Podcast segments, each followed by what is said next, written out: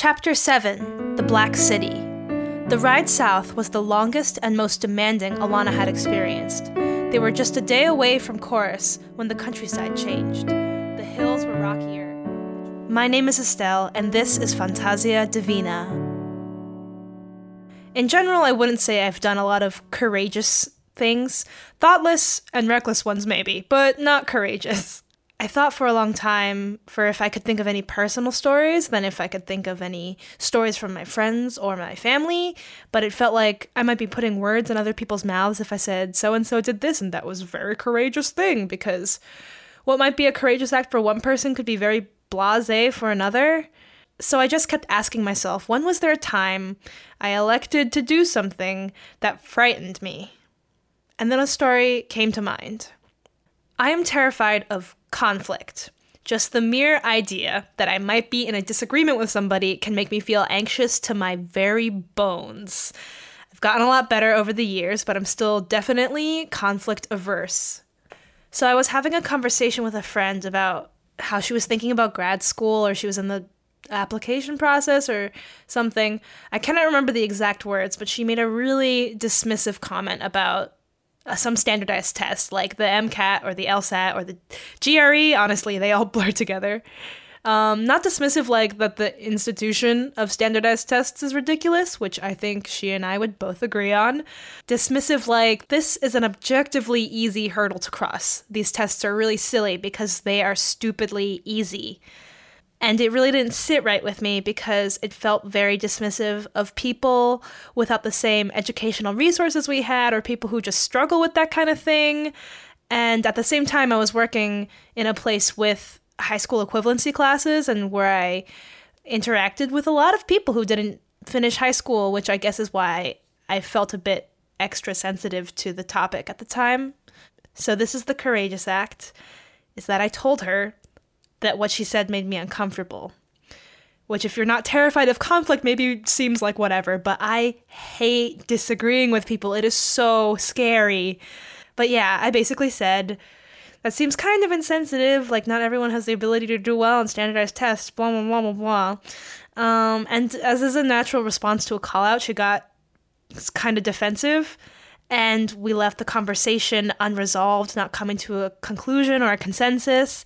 And shortly afterwards, she left the house, and I was in a big spiral like oh god i should never ever open my mouth. I'm everything i say is garbage and also our friendship is over. Oh my god. My fear of speaking up uh, totally validated. World is ending. Great. But afterwards either later that night or the next day she said to me you know what? I was wrong. My bad. And I didn't know or I had forgotten that she went out because she was getting drinks with a friend. And I was so messed up about verbalizing my disagreement that I thought she had left out of anger and frustration with me.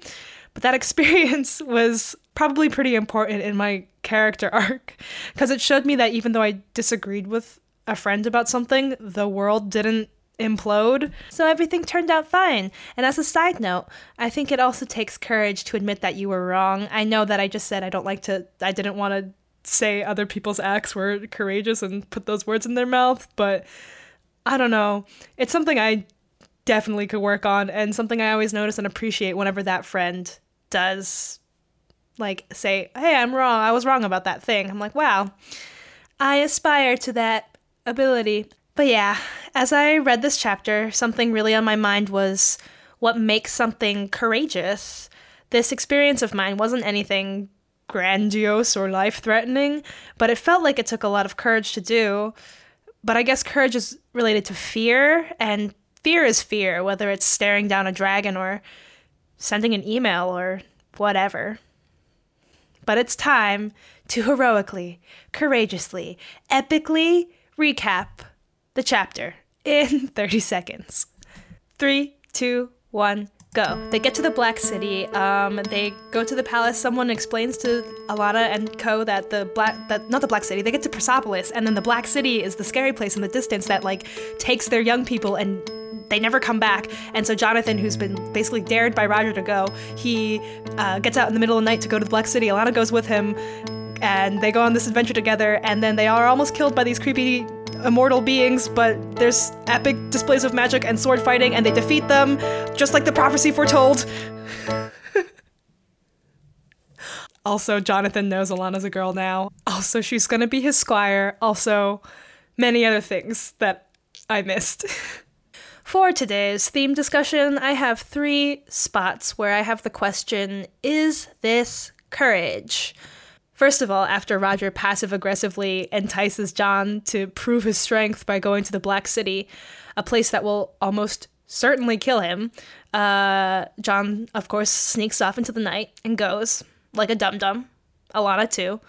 Uh, but is it courage that takes him to the Black City? I think for Jonathan, maybe not. He seems confident and giddy, not like he's facing down something fearful. And I think he's driven by spite or jealousy and recklessness. Like, I routinely went sledding next to train tracks as a child, but that wasn't a courageous thing, just a bit reckless. But I think Alanna, she's going with Jonathan because she is worried for him and she cares about him, uh, which to me is more of a courageous act.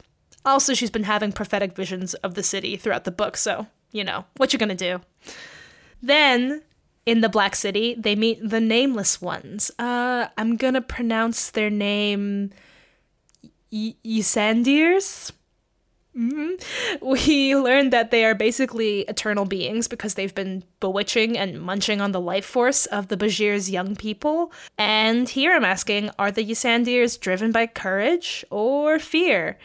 I want to say that they're making fear based decisions, that they are afraid of dying. That's why they do what they do.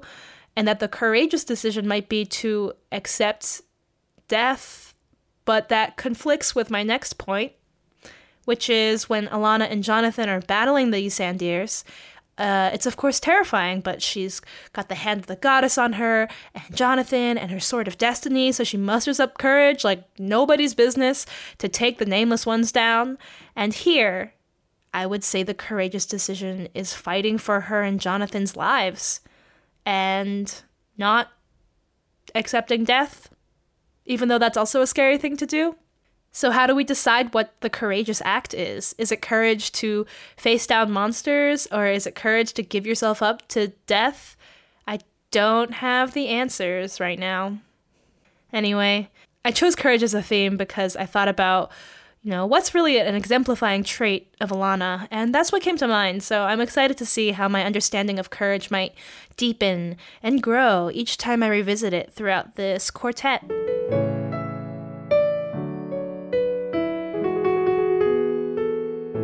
This is going to be the last Lectio Divina for a little while. I haven't picked what the next spiritual practice will be, but rest assured it's going to be one from Harry Potter and the Sacred Text because I have no idea how to find out where any others might be hiding. Here's the little sentence we'll be Lectio Divinaing today. Slowly, a wall of blue violet light rose between them and the Ysandir. Step 1 of Lectio What's happening in the story right now? Here, Alanna and Jonathan are using their magic. Jonathan's magic is blue and Alanna's is violet, so combining to raise a giant protective wall of magic between them and these creepy, creepy dudes. I make it sound like they're like pervs on the street. No, they're these supernatural. Anyways.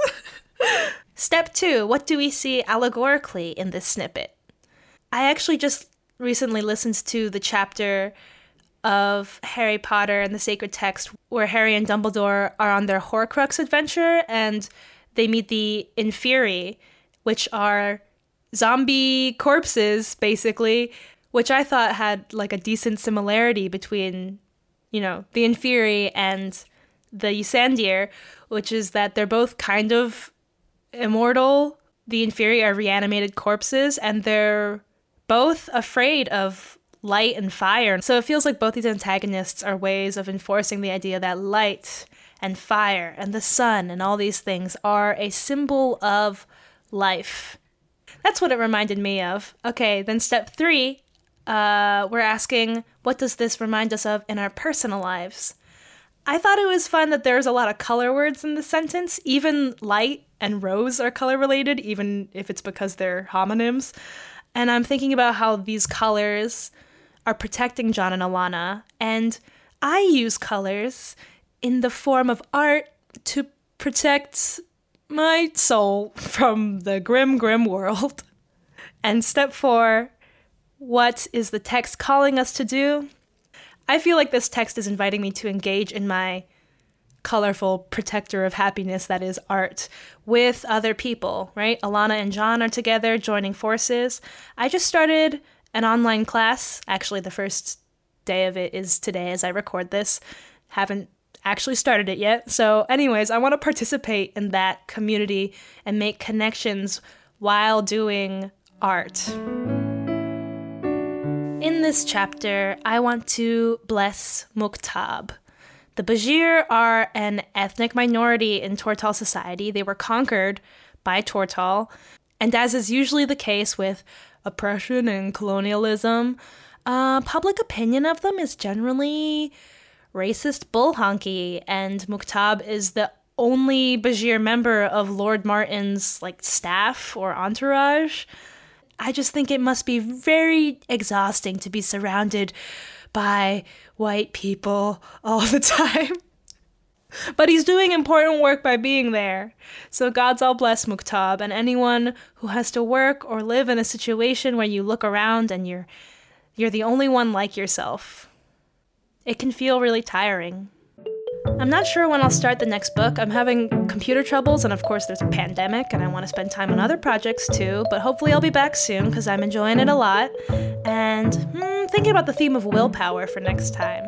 But anyway, bye for now.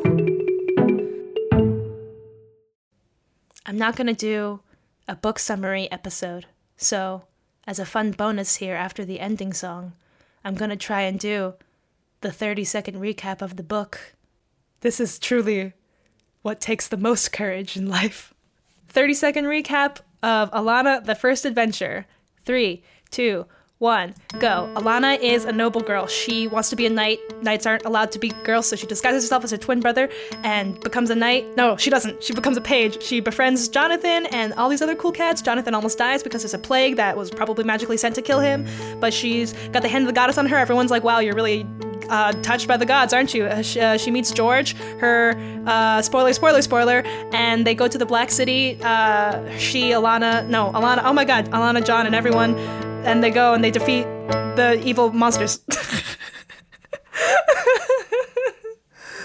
I mean, that's basically what happens.